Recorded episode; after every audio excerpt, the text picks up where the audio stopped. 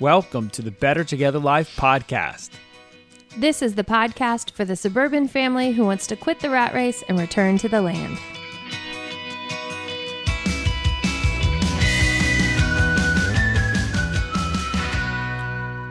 So Kelly always is getting funny because I get really into the fact that if you're watching this on the video, you can see I have this little recorder and it's got that pad. So our intro is already there and I, I really am into it and I want it to work. I feel like there might be a culture now where there are DJs, like it's just not in our regular circles that we run in where like people talk about DJs and like famous people. But I imagine this is like what it felt like to work at MTV and have the little like digital switcher thing and you're like introing into a thing and then you'd push a bright yellow button and another one is red and another one is green. This is this is my like MTV VJ imagination. If you That's how I think you feel. No, I don't feel. I'm very. If there's a well, I did. I did watch this video wrong. of like uh, it's a on YouTube. This guy Meet Kevin, a tour of his studio. It was really cool, and he it's he spent way t- a lot more money than what we have spent on this podcast. We're going to spend more money. We're just figuring things out. We actually just now did a tour of our studio. So if you, Speaking of money that we've yeah, spent, so so uh, look out for that on YouTube. the tour is really fun. I love being in the studio. It's probably my favorite place on the whole property, with like the exception of a couple outdoor spots, right? the smell of the pigs is not my favorite place on the property, but I will say that's improving since we've gotten them out on the pasture. So I would say the number one thing we get asked in well maybe it's number two. Number one thing we get asked about living in the shed to house is what are you going to do when your kids get bigger? We'll cross that bridge when it comes to it. And i think it's kind of rapidly approaching. But aside from that question the number one thing we get asked about moving onto the property building a shed to studio building a shed to house um, kind of totally going against the grain and getting out of the suburbs is how did you do that? I don't know, aside from like being the CEO of your own business already, I don't know many people who could totally uproot their lives if they hadn't already made a conscious decision to quit that typical upward mobility, climbing the ladder rat race to choose an alternative or like opt out, really. Just hit the opt out button in their own lives and quit the rat race in order to make a total lifestyle shift. So that's the topic today is how do we quit the rat race and pursue against the grain living? Deal. Deal. And now it's time for what's new on the homestead.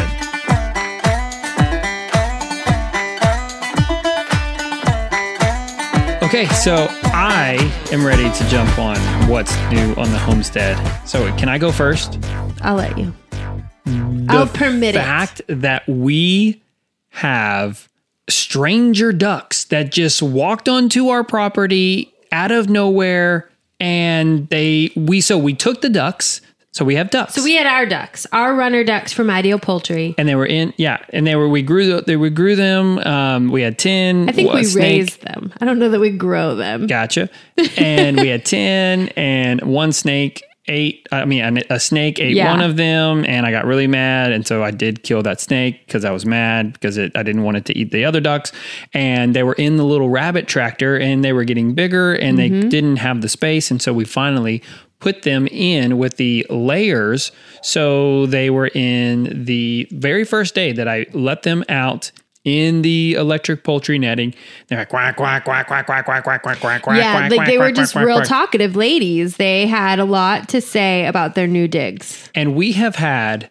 several kind of animals just roam just like get up on our property we've had uh Well, neighbor dogs We had cows. The cows. we had showing up. cows once. We've we had, uh, neighbor dogs. One that was like a three legged dog. That was interesting. We've heard some coyotes, uh, definitely raccoons and possums and things like that, snakes, and um, when I come for a visit wild with hogs. all this wildlife, like, now we haven't actually seen the wild hogs show up, but we've seen we've the seen their tracks. Yes, but the fact that I and I've I've learned to not really because I over exaggerate a lot, but I have learned This learned was not an exaggeration. I have learned to like really chill out and say if it's worth it to tell Kelly to get off the couch and come and look at something outside in the heat.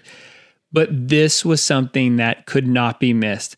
I was out there and I got to see everything. I got to see the whole thing. the I approach. quack, quack, quack, quack. And we have this driveway that is a gravel driveway Mm-hmm. Yeah. and it winds. It Like, does. It, it winds around you where you can't see the, the road. And perfectly walking down our driveway are these two boy Muscovy, like mallard type ducks, just quack, quack, quack, waddling, quack, quack, Coming up for a quack, quack, visit. quack. So I- evidently they came because I remember that our, Yes. our our previous neighbors who moved Yeah. and now there's nobody living on this property or doing anything on this property. She had said, "Hey, I have these two ducks that I can't catch." And Do you they- want them? Yeah, and I was like, That was kind of like their version of a garage sale. It was like, hey, we have this animal and we can't get it. Do you want it? and, and so I- I but remember, we said no yeah. because we didn't even have ducks at the time. Well, and I don't feel like trying to catch ducks and just being honest. Sorry if you don't eat meat, but I would be like, I mean, if I catch them, I'm probably just going to eat them. They're just boys. Yes. Um, they're just male ducks, and so I don't have no use for um, you know, two male ducks. they are pretty. but they waddling down, and they are. So you can see it on our Instagram. This it, it is hilarious. I'll, It I'll- was I'll put some clips here in the video. When your kid goes off to kindergarten for the first time or preschool and they've got that little backpack on and they just kind of run up to the door, it was like two little excited children waddling up for a play date and they're like, I heard kids. Can I come play? Can we hang out? And we were just like, where? And it was raining. I think Yeah. it was raining. It had, or it had mm-hmm. just Sure. rained. And so it was like, it was a cool weather moment. I'm pretty sure I hadn't even put pants on for the day. And you were like, come outside, come outside now.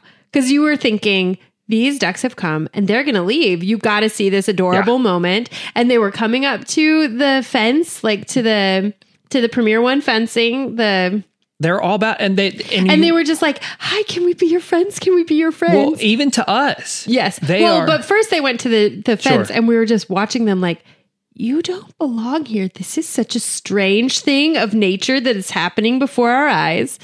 And all of the kids were out here just laughing. They thought it was so silly that these stranger ducks would come.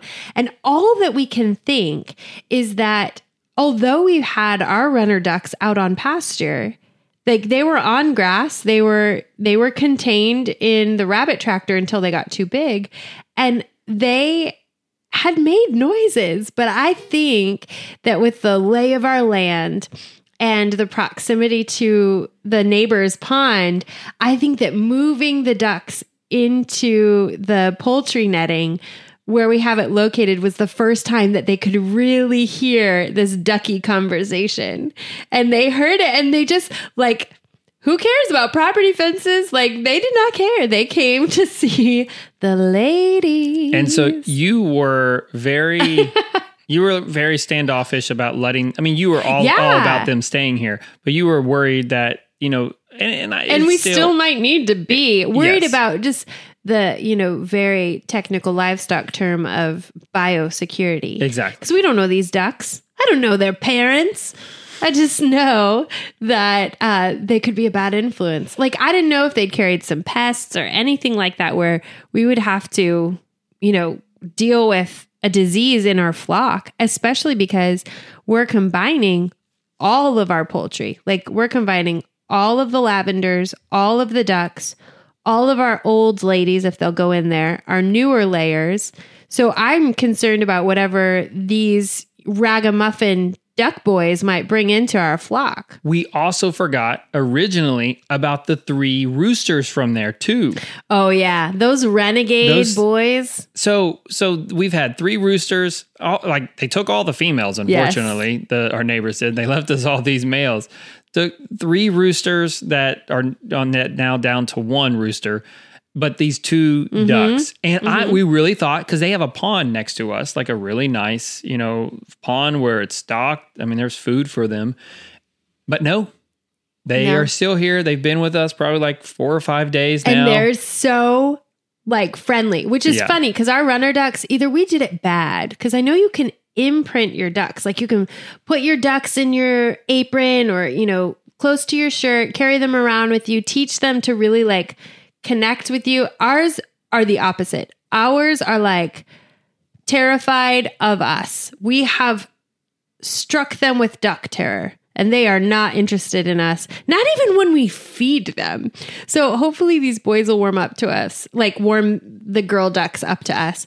But they were so cute and they just came to us and they were like, hello, how are you? How's it going? I'm excited to be here. Thanks for having us. I love them. But I also felt that way when our ducks came in. Like, ducks are different than chickens. I love them. I love them. Well, I've always wanted ducks. Like Yeah. the whole dream of I homesteading, it was always ducks. And eh, I'm I, I there's just not there are our ducks are so skittish. But these ducks, I'm like, okay, I get it. you're really cool. I get the like ducks. you a lot. I- these are the voices we have now assigned to these gentlemen ducks. And they're cute. But ducks, they need some space, man. Um, however, it has been raining all week, which is super weird to central Texas. Like, we do not get July rain. And it has been raining all week, and all of the ducks have been loving that. well, They speak- are so cute. speaking of the rain, that leads us to Let's talk about what's growing in our garden.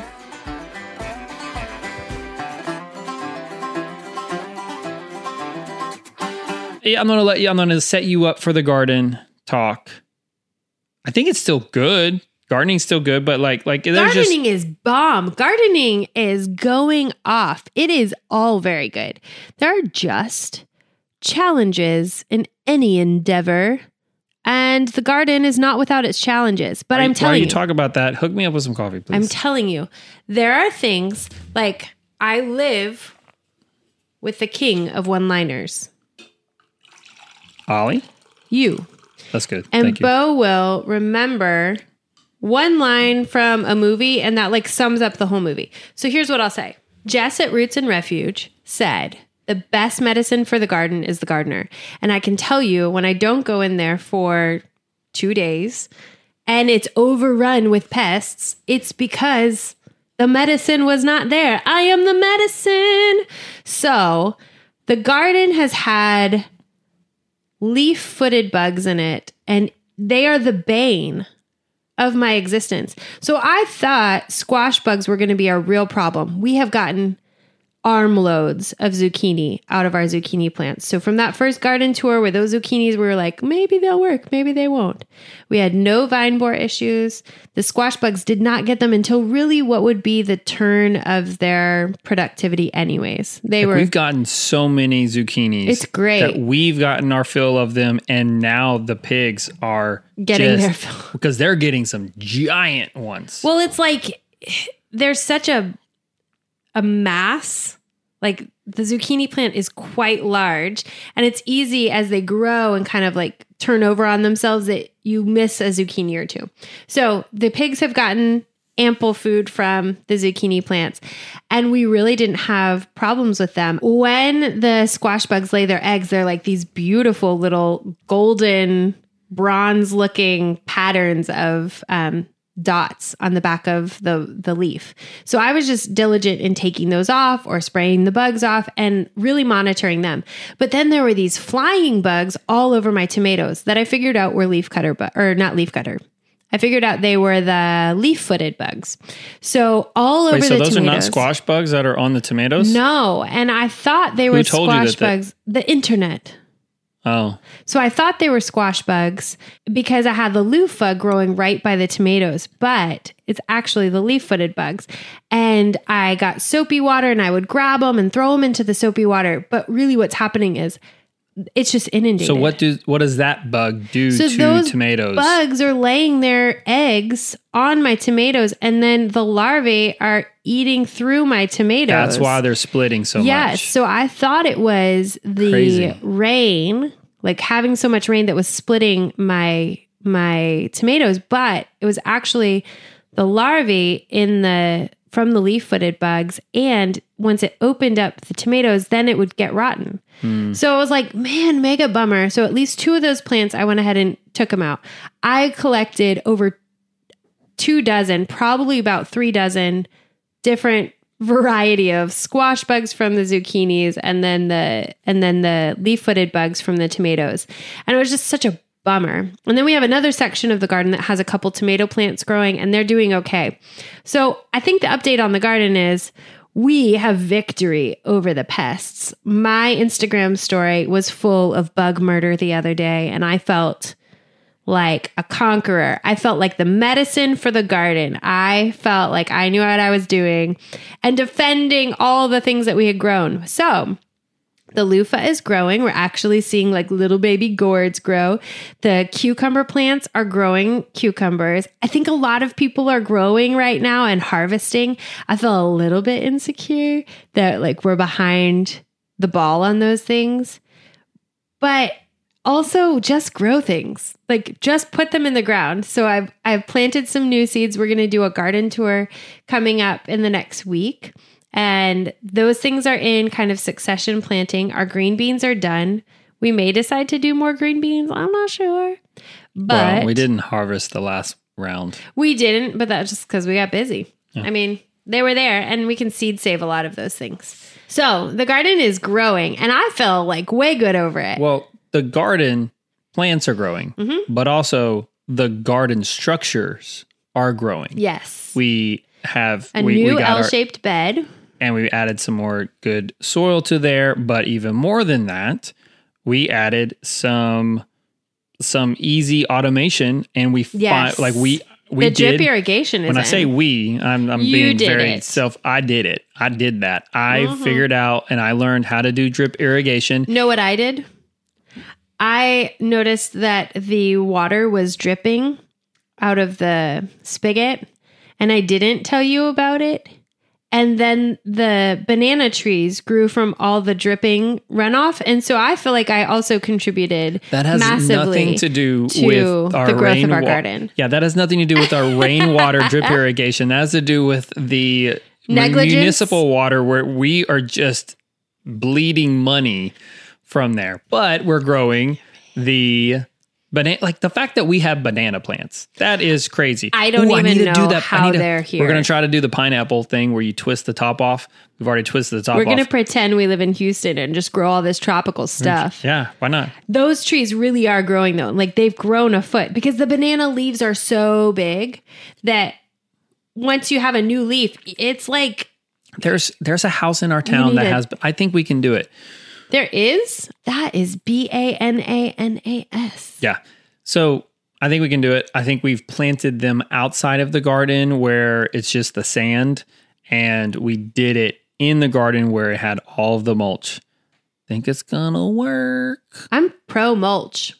I'm pro mulch. It's going really well. We gotta use that tractor, get a lot more mulch in the well, we garden. have plenty. I asked Kelly every single day, do you want me to bring some mulch in here with my tractor? I can play with my tractor if you want me to. I got that tractor. If you want me to It's get on the like tractor, I can do some work on the tractor. Oh my goodness. things to do this is not even this is beyond the garden. This is also about uh, what's new in the homestead is we I again, you I don't know what you've been doing. I've been doing all all this stuff by myself. I harvested five gallons. Oh my goodness. Five gallon bags of wild grapes. like you foraged like a boss. yes. First it was first it was me and Finn. Me and Finn did the How, first how like successful was that? it was slow going, but it was still great. but she loved it. Like, oh yeah, She was excited. yeah, these grapes. Yeah, these are live she grapes. did not want to eat them. No, I don't. I don't. You don't want to eat them. They're No. for. So these grapes are going to be for wine. Probably not wine, but jelly. We're going to make some jelly. Maybe I'll try to figure out how to do wine. Probably So they not. have like but real tough skins Yeah. and then seeds on the inside. They're a little sour. So we'll just add sugar and Mm-hmm. pectin, and it'll become a really cool thing to put on sourdough. Today's episode is sponsored by ButcherBox. We are a family of six hungry eaters, and when I peeled back the layers on meats we bought at the grocery store, I knew we needed a better option than just packaging with pastures and happy cows painted on the front. ButcherBox offers high quality meats from ethically sourced seafood, pasture raised pork, and beef. They even level up and offer breakfast sausage, seasoned cuts, and Brotherton kid approved bacon with no sugar added. Customize your ButcherBox, get better meats delivered to your door, and make nutrient dense meals your family will thank you for. Check out the link in the description for the current ButcherBox promotion.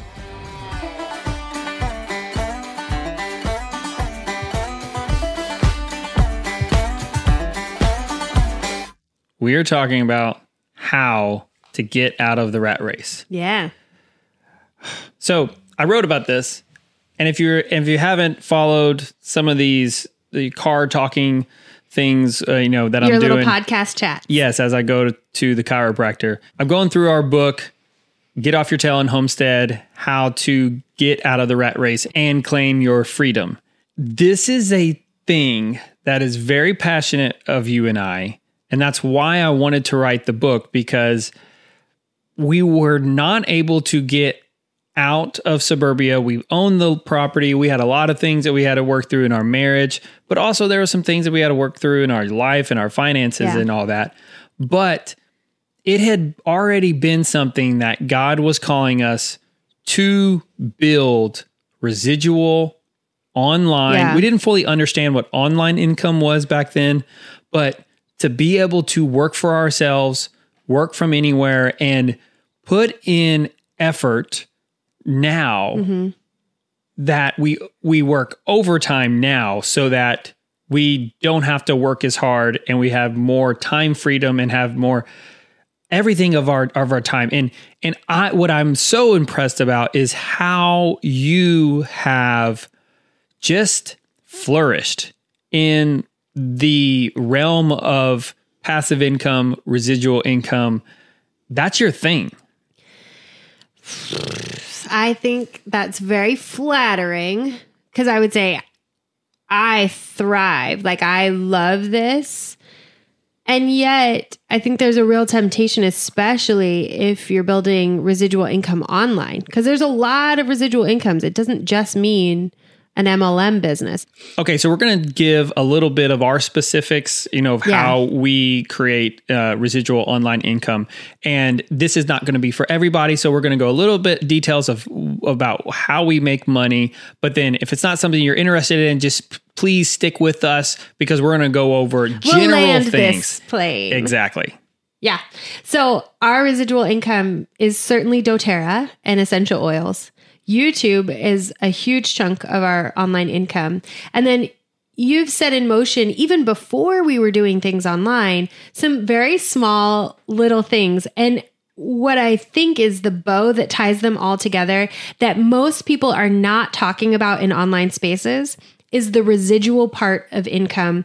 And we don't just have to create residual income in an online space. There's there are several ways that we'll touch on briefly that we don't have a lot of experience in, but you might have a unique skill set in this area and this is so important to consider residual income when you want to break out of the rat race and no longer work a 9 to 5. Don't quit your job today, but start putting these things in motion or at least in motion in your mind because in order to have a security, you've got a lot of pans in the fire. And when we talk about work and life, we're not looking for balance. Like, I feel like that needs to be very upfront. Bo and I have no work life balance. What we do is juggle or pay attention to one thing while something else is simmering and we just don't want it to burn. So we work with a lot of different um, income streams and we just don't let any of them fall off completely. We give attention to one in the season in which it needs it because the idea of balance is just a total lie. If you have heard someone tell you to have a work life balance, they might not know it, but they are telling you and feeding you a lot of garbage. And really, what you want to do is spend time nurturing one area so that it can work on its own and you can come back and troubleshoot as it needs, but you can move on to another one and cultivate a new residual income stream so that we have multiple things going because 2020 showed us that even the most secure jobs are not secure. They are not secure if you are putting your income in somebody else's basket. Tell us a little bit about doTERRA first, and then I'll go over like the full thing, the overview. Our primary streams of income that are residual, and I'll say primary because we have a couple little extra things. And I think that's important to remember. So, our primary is doTERRA. So, we sell essential oils, we teach essential oil classes, and help people build their own businesses. So, basically, learn how to use oils. And then, if you like that idea and you want to do what we do, you create your own residual income and we teach you how to do that. So, we build a team and a community of naturally minded people. And then the second is YouTube. But both of these began putting a lot of effort in at the beginning with a small paycheck, knowing that over time, that effort really does exponentially multiply. So we're not just doing simple multiplication, we are multiplying exponentially over time. And I think in a few minutes, let's get to why people don't do this because the math really does work out. It does not make sense if you are living in a job that you don't enjoy. And now, if you do enjoy your job, it doesn't mean you shouldn't create residual income. It just means like you're you're not in it to get out of your primary job. However, I think especially with 2020, all of the world, secure job or not, should be looking into multiple streams of income. And I think that that's where my passions lie is why are we putting all of our eggs in somebody else's basket? If you are an employee at a job, even if you manage over other people, you are putting your eggs into this one career path where someone else is always going to be making more money than you. And if your primary motivation is not finances, that's okay right? Like my primary motivation in waking up every day, even with my doTERRA business, is not so that I can be making the most money in all of doTERRA. It is, I love this avenue of income. I love the product that I sell. I believe in it strongly. I've seen results. So I think, you know, if you're going to go the MLM route, that has to be really important. You've seen people health results Absolutely. and also people's financial results as well. yeah, well. and I don't feel like I'm selling something that people don't need. And so when you're getting into an industry like this, it's very important to know what company you're getting with because we've seen we could do a whole nother episode on like the flops of MLM, even since we've been in the industry.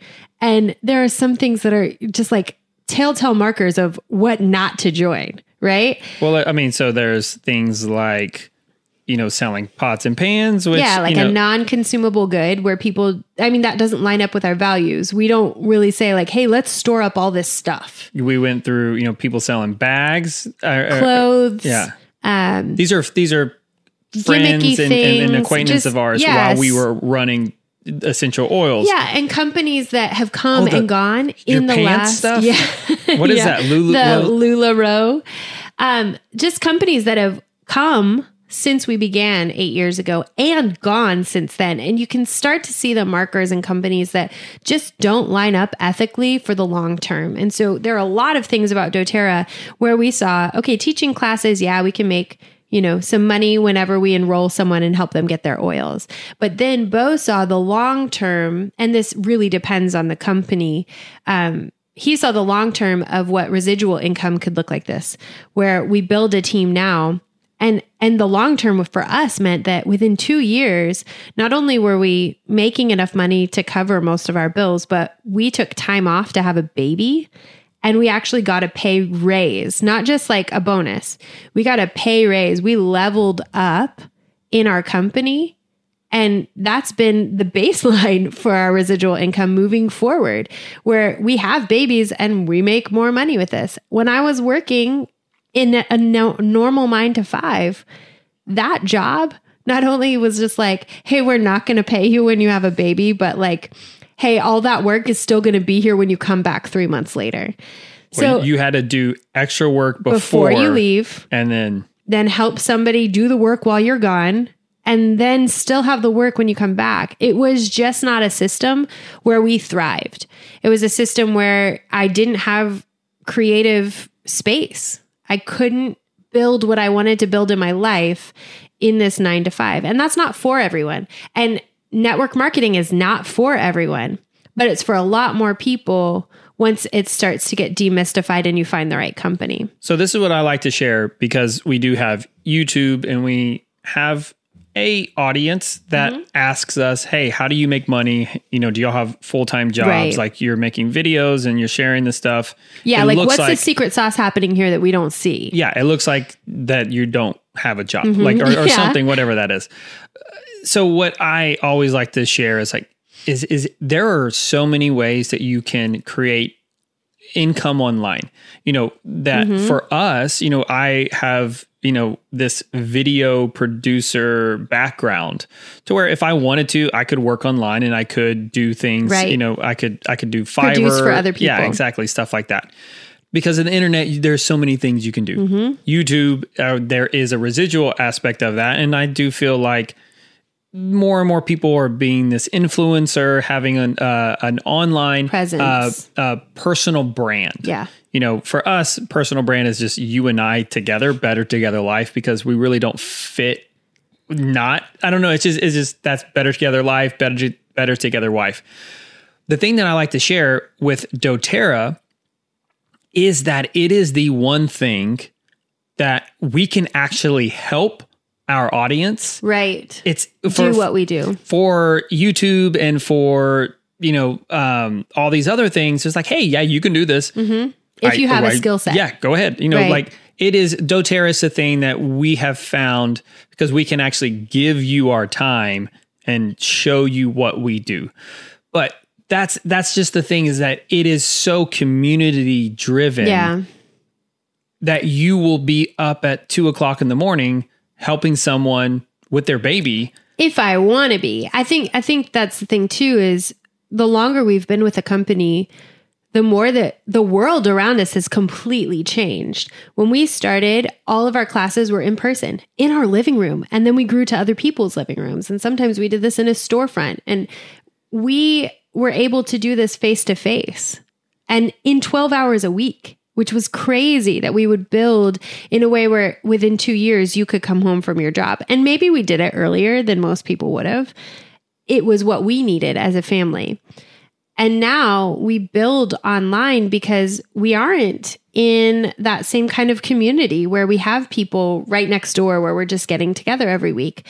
So there is a lot of flexibility here. And in that time, we went from Facebook being completely social and friendly to Facebook being a business centered space where everybody had a group for every party that they did. And now that's kind of fading away. And then Instagram is taking off and blogs are here and people have YouTube. But the truth is, like, you create this in a way that works for you. So if you're a veterinarian and you share how you use oils with animals, that's your niche. And if you are a, you know, a, a mom of young children and you share how oils and babies work, that's your niche. So what we've done is not created a prescriptive way to build your business, but a more audience centered way, a more service minded way of building a business. And I think that's unique to oils, but especially to doTERRA because the ethics of our company has just allowed us to stand firm in a way where, where the world is kind of going off its rocker. And doterra's just been really transparent with every struggle with every with every good thing with every success that's happened. So it's easy for me to sell a product where the company is ethical. It's not been hard for us to do that. And it's been easy for us to then convey that to people who want to do the same things without making promises that we can't deliver on. Okay, so that was uh, some specifics. some uh, meat. yes, about how we did it. Now, right that's because everybody wants to know how do you make money. right There's there's a much bigger aspect of getting out of the rat race that's not that. I'm going to go this is going to be kind of fire hose a mm-hmm. little bit because I it, it's you can't really go you into get, the details. You get fired up about this. And I so do. I might even be like, hey, let's bring that down, baby. Well, well, how about I fire hose? And if you're like, hey, build that out a little bit, you know, great. then then that's fine. So it all starts on you know dreams, Mm-hmm. and you the the you you start with this dream. And it's it's like this pie in the sky Yes. dream of something, and so that's where most like a people. what if. Yeah, a what if. That's perfect. A lot of people stay there. You have to find a way to be able to take that dream and to break it down into a vision, Mm-hmm. something that you can actually see and touch and like have like a, a it's possible. Exactly.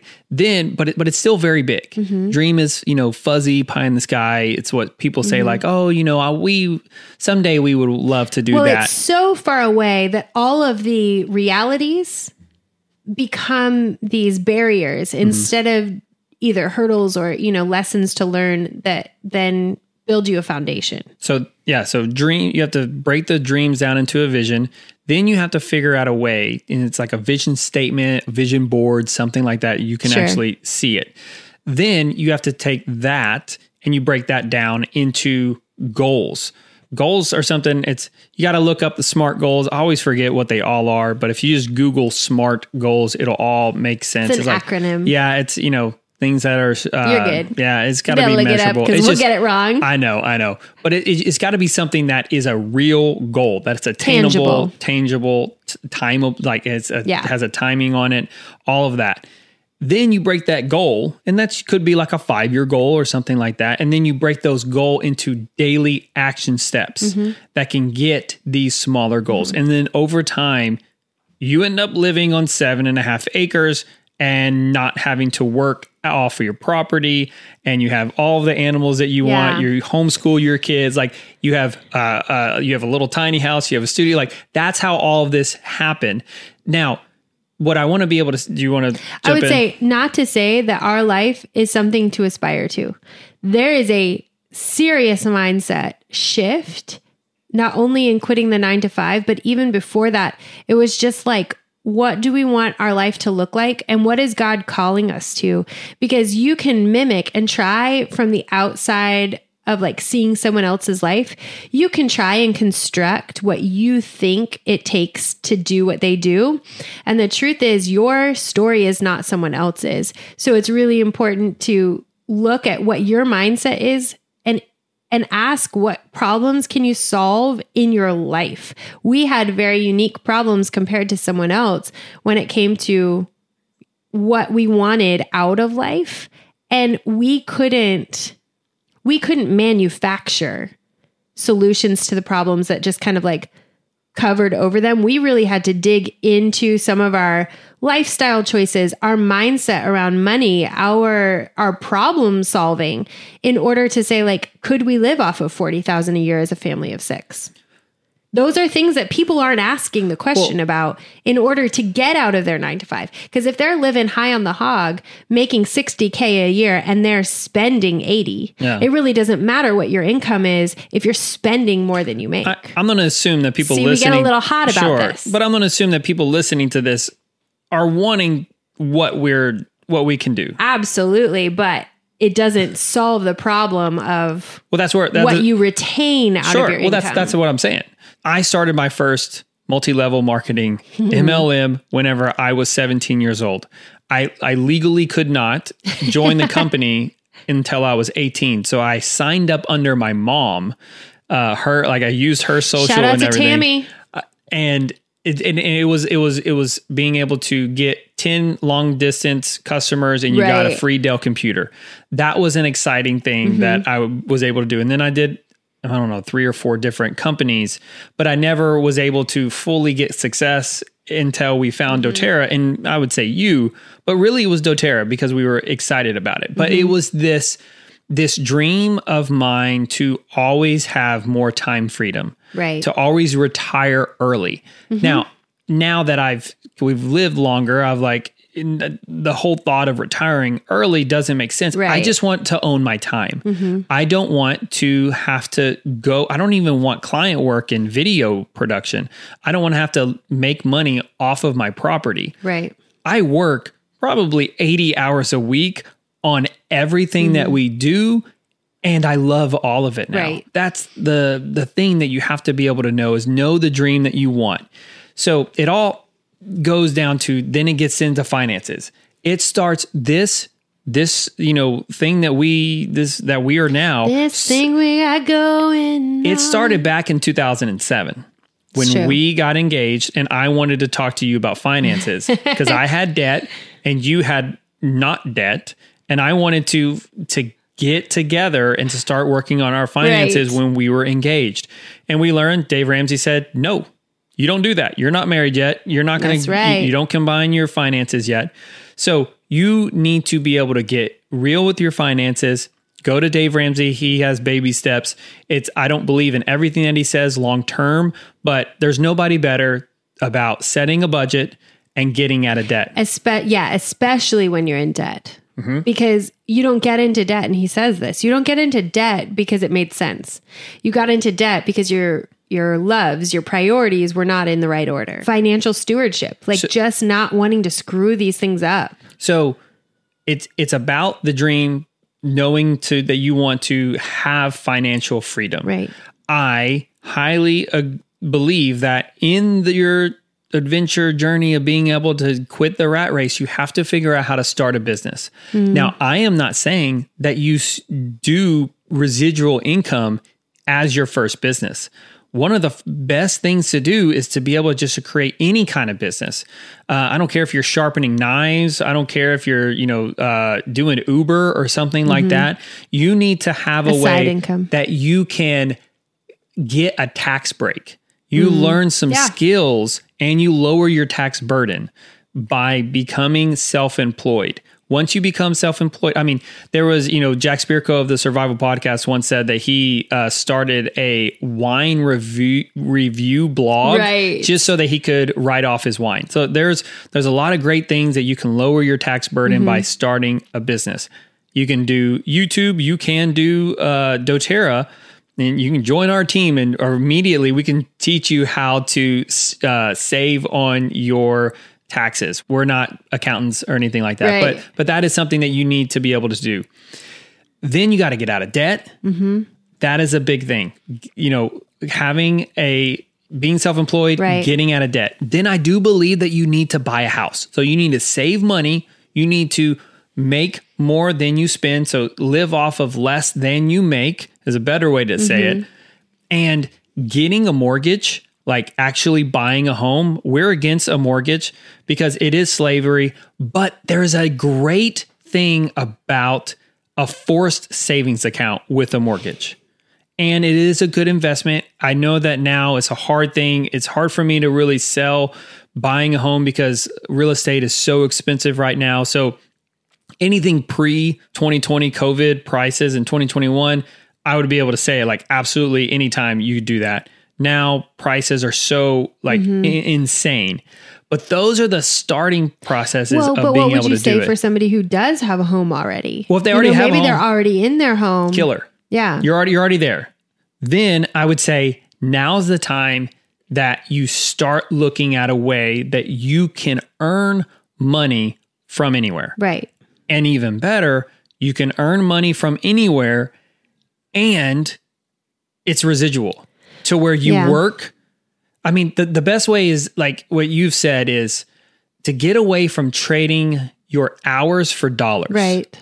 it's the way that you work now really really hard that pays you later And I think that's important to differentiate. So you could have a very high paying, high scholarly job. You might be a doctor or working in the medical field. You may be a lawyer. You may have a very high paying, high pressure CEO job.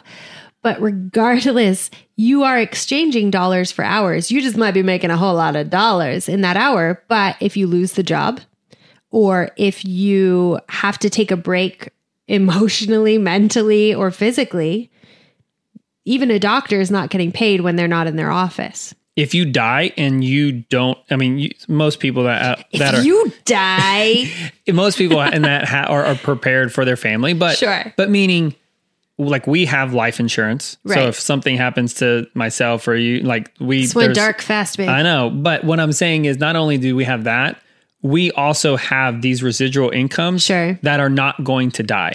Like like that there is Right. there is still money coming in even though like there's just There's the mindset. The mindset has to break free from job security. I worked at a pretty secure job. Like I worked at a church, did my job really, really well, uh, was appreciated for my job, like all of these things. And then there was, just like any other job, a change in leadership, and my job no longer even existed. Now, there's a whole nother story behind that. So before you're like, who the hell gets fired from a church? Um, me, I got fired from a church, but not because I did anything wrong. And and that was that was a wake up for us. We had just become debt free. We had just paid off $30,000 of debt within 2 years of eating bean and cheese tacos in our toaster oven and like you you going down to the apartment uh like lobby and getting coffee when we would run out of coffee in a month like there's always a story totally forgot about behind that. somebody that you follow on the internet there's this story of like not to measure someone's success, but like there's a story about how they got to the thing you're most interested in about them. And these are some of the stories that we have. Those would be really fun to sit in a room of people who we enjoy and ask them, like, what were you doing before you're doing this thing now? Like, what was the greatest, funniest memory of like hardship? But in that, we had what we would consider, and everyone around us would consider job security even after I was fired from that job, you took a nine to five and you loved it until you didn't. It just was not the long term for you. And some of you listening are like that. You're like, you're not lazy. You just know that the nine to five is not your jam. It's not where you thrive. And you know you your capability to create. And that's where I'm like, why are we creating without creating residual income? The idea of running down to the the pond and getting water by a bucket or turning on your spigot and having water run into your faucet. These are just two different types of income. So that's why I harp so much on are you focused on residual income? well and so, So let's talk about some that are different that we don't have a ton of experience, but maybe even just brain, you know, maybe even just saying right now the things that we know. So, like insurance is a residual income, well I will say this. real estate. You got we got our free book ebook 50 Mm-hmm. Yes. homestead moneymakers and then we have get off your tail and homestead and there's a hundred Right. ideas in there so if you really want that you can check it out uh, getoffyourtail.com getoffyourtail.com and you can get either the free one or you can pay uh, the the full price for Right. the ebook and be able to get all those ideas and it's a full Mm-hmm. system Not all of those are residual. No, no, no, no. They're not all. Res- a lot of them are. I Mm-hmm. think fifty of them are. I don't know, but there, there, there's a lot of ideas. that It's, it's, Right. it's based off of working from home, residual income. Mm-hmm. Uh, yes. So things like uh, if you do insurance, that's definitely residual. Um, if you create a course. Right, you a can digital course. Yeah, you can sell that. You know, a digital course. You can make a movie. You can have, you know, like Justin and Rebecca Rhodes are building Right. out Abundance Plus. Uh, we'll put our link down below. You can actually check out Abundance Plus. We're now a part of them. Uh, it's amazing. And it's like, fantastic. and we're an affiliate now Right. because we believe in them, and it is it, they are building a network, and that is something that by building that network, like like a an HG, HGTV, Magnolia, like Chip and it's Joanna like a homesteading network of all your favorite YouTube people who are doing what you enjoy as as entertainment but also as inspiration. Like we are going to be consumers of Abundance Plus and not just contributors. But that is an idea of like taking your vision and breaking it down into action steps where it's actually attainable. It's something that you can walk out. I just don't see I don't see you anyone having the affordability to do all that they want to do without some sort of residual income stream. So yeah, so uh, Abundance Plus is residual income for us because Yep. we're promoting it, and it's definitely residual income for Justin Rhodes. and yeah, because they're creating. I mean, they're Right. and they also have other affiliates. So you can create a product and you can source out affiliates to where Mm-hmm. they're doing a lot of the marketing for you, and you're just you know doing the the um the work for shipping it. yeah. You can even outsource. I mean, outsourcing is a skill of residual income that we haven't fully grasped, but you can do Amazon affiliates. Right. That's residual income to where if you just, you know, for us is, you know, Mm-hmm. betteramz.com. Like all these things that we have done over the years that if you want to do your shopping online, you Mm-hmm. can help support us by going to betteramz.com or any of the products that we all of a sudden we just became a, a sponsorship show Cool. and that's what i what we share this for is to give you a, a real life action like a real life picture of how do these things actually apply to the average person. Because so many of us are creating so many of us are sharing. That might even be a, a, a further topic that i'd love to explore later is our you know what differentiates you from someone else in the exact same market? What differentiates you as a content creator on instagram youtube or whatever whatever company you're working with the reason why you do it can't just be i'd like to share my story well, f- to what end? To what purpose? And I am definitely the mean coach when it gets into these things because I live with a pie in the sky dreamer. I love that. I, and we are where we are because Bo has these great visions and, and that it has the skill set to break these things down into action steps. But not every suggestion that he throws out on the table is something that we pick up and put into action. And there are times where you might have a pie in the sky vision that could actually happen. But if it doesn't line up with the purpose or the reason why you're doing your life in a certain way, like for us to homestead or live simply, then it's probably not going to be the best or most successful endeavor that you ever take on. And, and I think that that's a whole nother thing I'd love to talk about later. But for creating income streams, how many would you say that we have?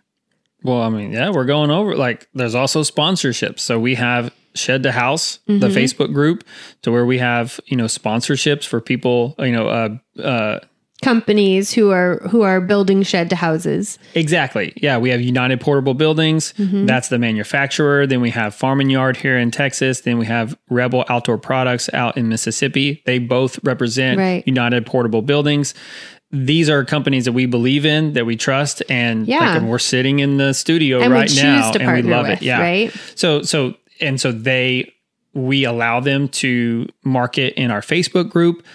So sponsorships. Now, there's also we've also had sponsorships that are not residual, and I honestly we've Right. we've, we've learned some things that we prefer the ones that it's it's not like a flat fee, you Mm-hmm. know, things like that. So like real estate.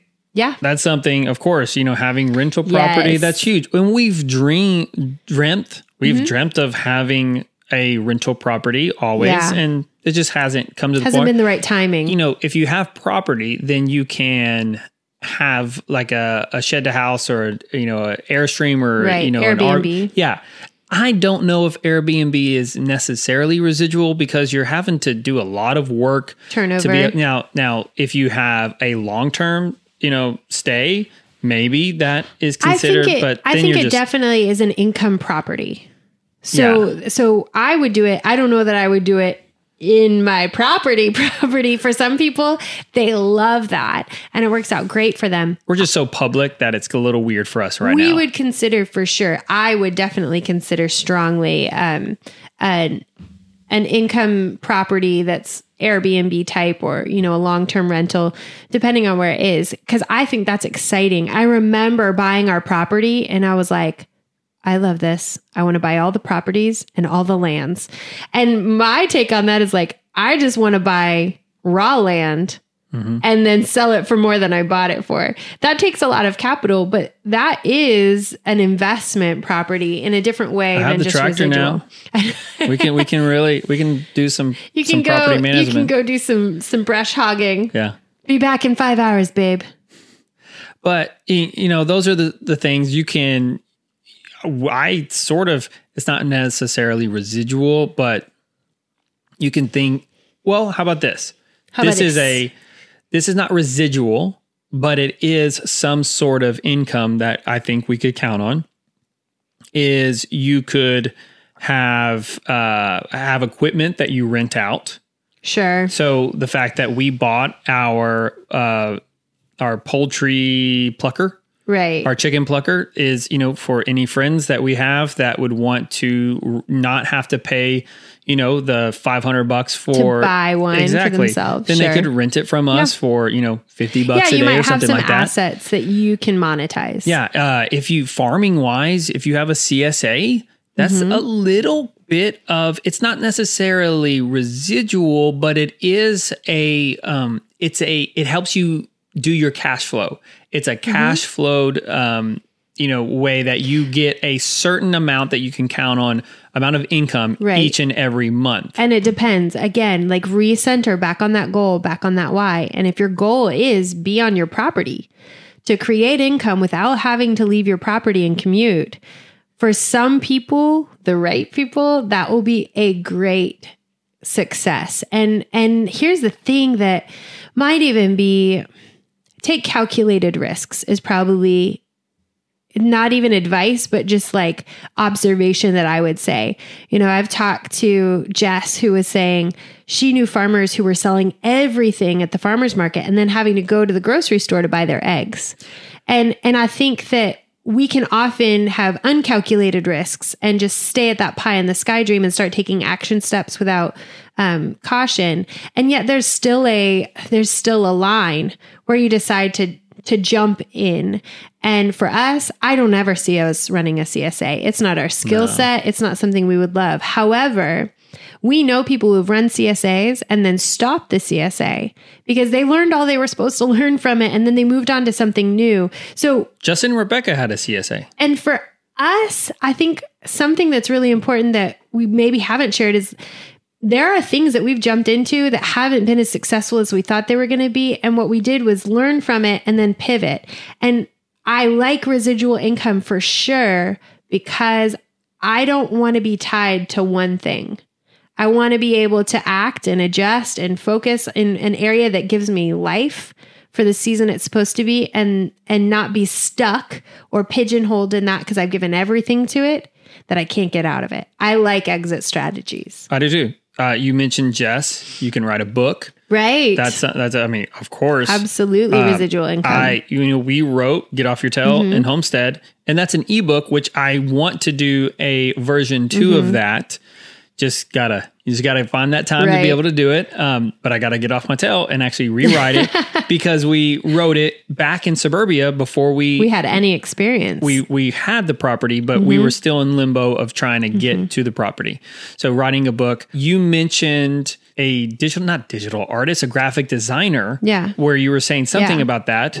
You can create mm-hmm. sellable digital art mm-hmm. and sell it or whatever in graphics and sell it on Etsy. Mm-hmm. That is totally residual there. Now, so thinking back, the mm-hmm. some of the first residual things that we did was I was in ministry exactly. and I, back whenever I was a producer uh, for for videos, I was able to make. So I had the church hire me to make these videos. The church that fired me. Well, yes, um, and I and I worked out a deal with the church to say, hey, if there are particular videos that would make sense as a standalone video, Mm-hmm. can I make it and then re-edit it a little bit to tweak it to like take the call take the call to action stuff Mm-hmm. out of it but something that is a standalone story and then can I own that that video and then upload it to some of these sites that other churches Right. go they search a, a scripture they search like some kind of topic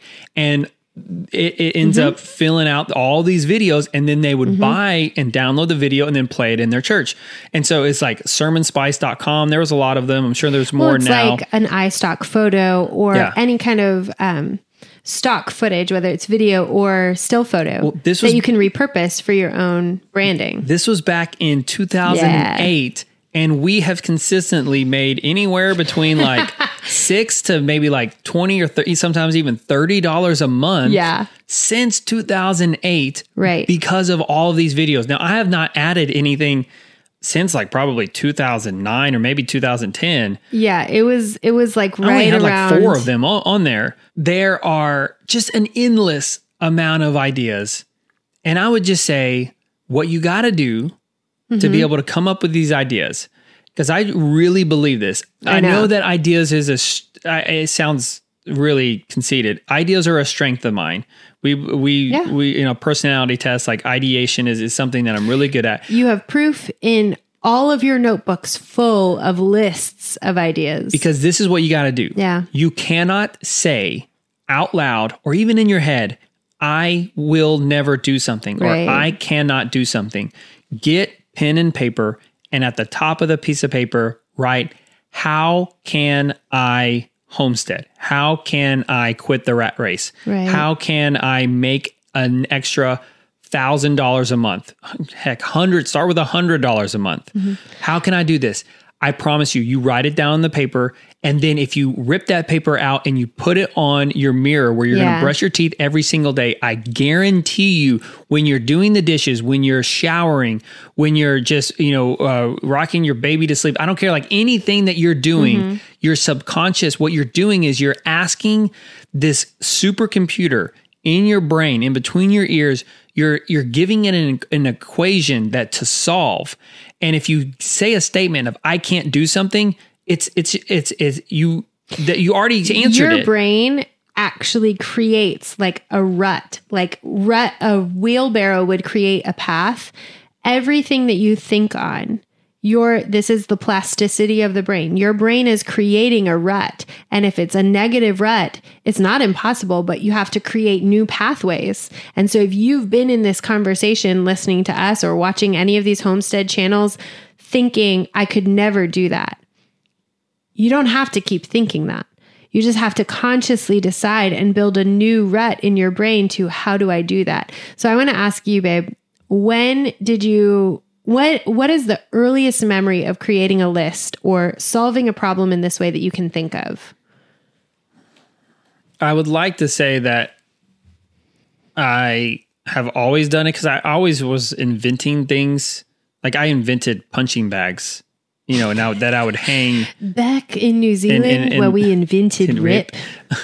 Uh, that's Flight of the Conchords. If you're not aware of that, totally random. Uh, but I definitely the one that I know that I know that I did was I made a goal list whenever I was a sophomore in college, and I wrote everything down to where I wanted What a. was the most important thing, babe, that you put on that list? I wanted a hot and sexy wife. Look at you winning the day. I did win. I win big time. our battery is dying That's okay. on our camera, so Our we- babysitter is expiring. Yes. But back in college, I started that. Yeah. I- so just start with a list. You Did have someone to, tell you to do that, or did you just say like, oh, "I'm going to do this"? I mean, self help stuff. They always like Mm-hmm. it starts. You have to do it. You have to. There, there's something powerful. Just get pen and paper, write your goals down, Mm-hmm. and then put it up to where you're going to see Mm-hmm. it every single day on the fridge or on your. I, I like the mirror where you brush your Right. teeth. If you want to go a step further, tell five people. I was going to say that. I think that the last part about this is we keep these things to ourselves when we have a dream or whatever, especially if we don't see anyone in our immediate circle. Like if our families would think this was crazy and we'd be embarrassed, or most importantly, we would be embarrassed if we said it and then we failed. The failure of that or the success, it's ironic how the percentages of people who are afraid how successful they would be at something um, would, and how it would change their life and what it would mean for that change to happen keeps us from sharing dreams and visions. When we have ideas, we're afraid to tell people about them, especially if we've never had success at something we've tried coming through. If we've experienced failure in the past and other people witness that failure, we're terrified to try something that would cause us to fail again. I really do think it's what we do with that failure that informs the future. And I don't mean to be all like, you know, I don't believe anything about the law of attraction. I think God is sovereign. There's nothing that we've done in our life that we can get credit for because God's gone ahead of us in all of it. But we have put our trust in the skills and and the things that he's given us for him to do the work through us. So I think that's a good caveat. But the truth is that I see, especially in coaching people, I will walk someone into uh, like a coaching program to build their business. And half, if I have a room full of 100 people, half of them will quit when it comes to writing the goal down. Half of them. That's not a fake statistic. Half of the people who have a dream or an idea will quit when it comes to writing the goal down because they don't want to fail at it and they don't want to fail publicly. So I just I just feel like that's something so important to keep in mind that make the list, write it down, firm it up by telling people and the worst thing that happens is you fail at it and you learn to do it better the next time. Even the big names like Dave Ramsey was bankrupt no one's trying to emulate his bankruptness. People are looking at how to get out of those financial dire straits that he could never have taught on if he hadn't been there. I think that's so important to remember that when you have an idea that's bigger than what you're doing every day, you've got to start with writing it down, with telling people about it, and just doing it scared. Lastly, I'm going to say, Yeah. pitch you and us. Like, if it's something that you don't know where to start and you're interested in essential oils, building an online income, this is the one way that we Yeah. can be able to help you. So you can email us at bettertogetherlife at gmail.com. You can go straight to Kelly on Instagram. Uh, she is at Better Together Wife. We would love to help you build this homestead dream and uh, Yeah. create an income stream. So you can find us at Better Together Life on Instagram, or I'm Kelly at Better Together Wife on Instagram. You can also email us at bettertogetherlife at gmail.com. And we'll see you on the next podcast.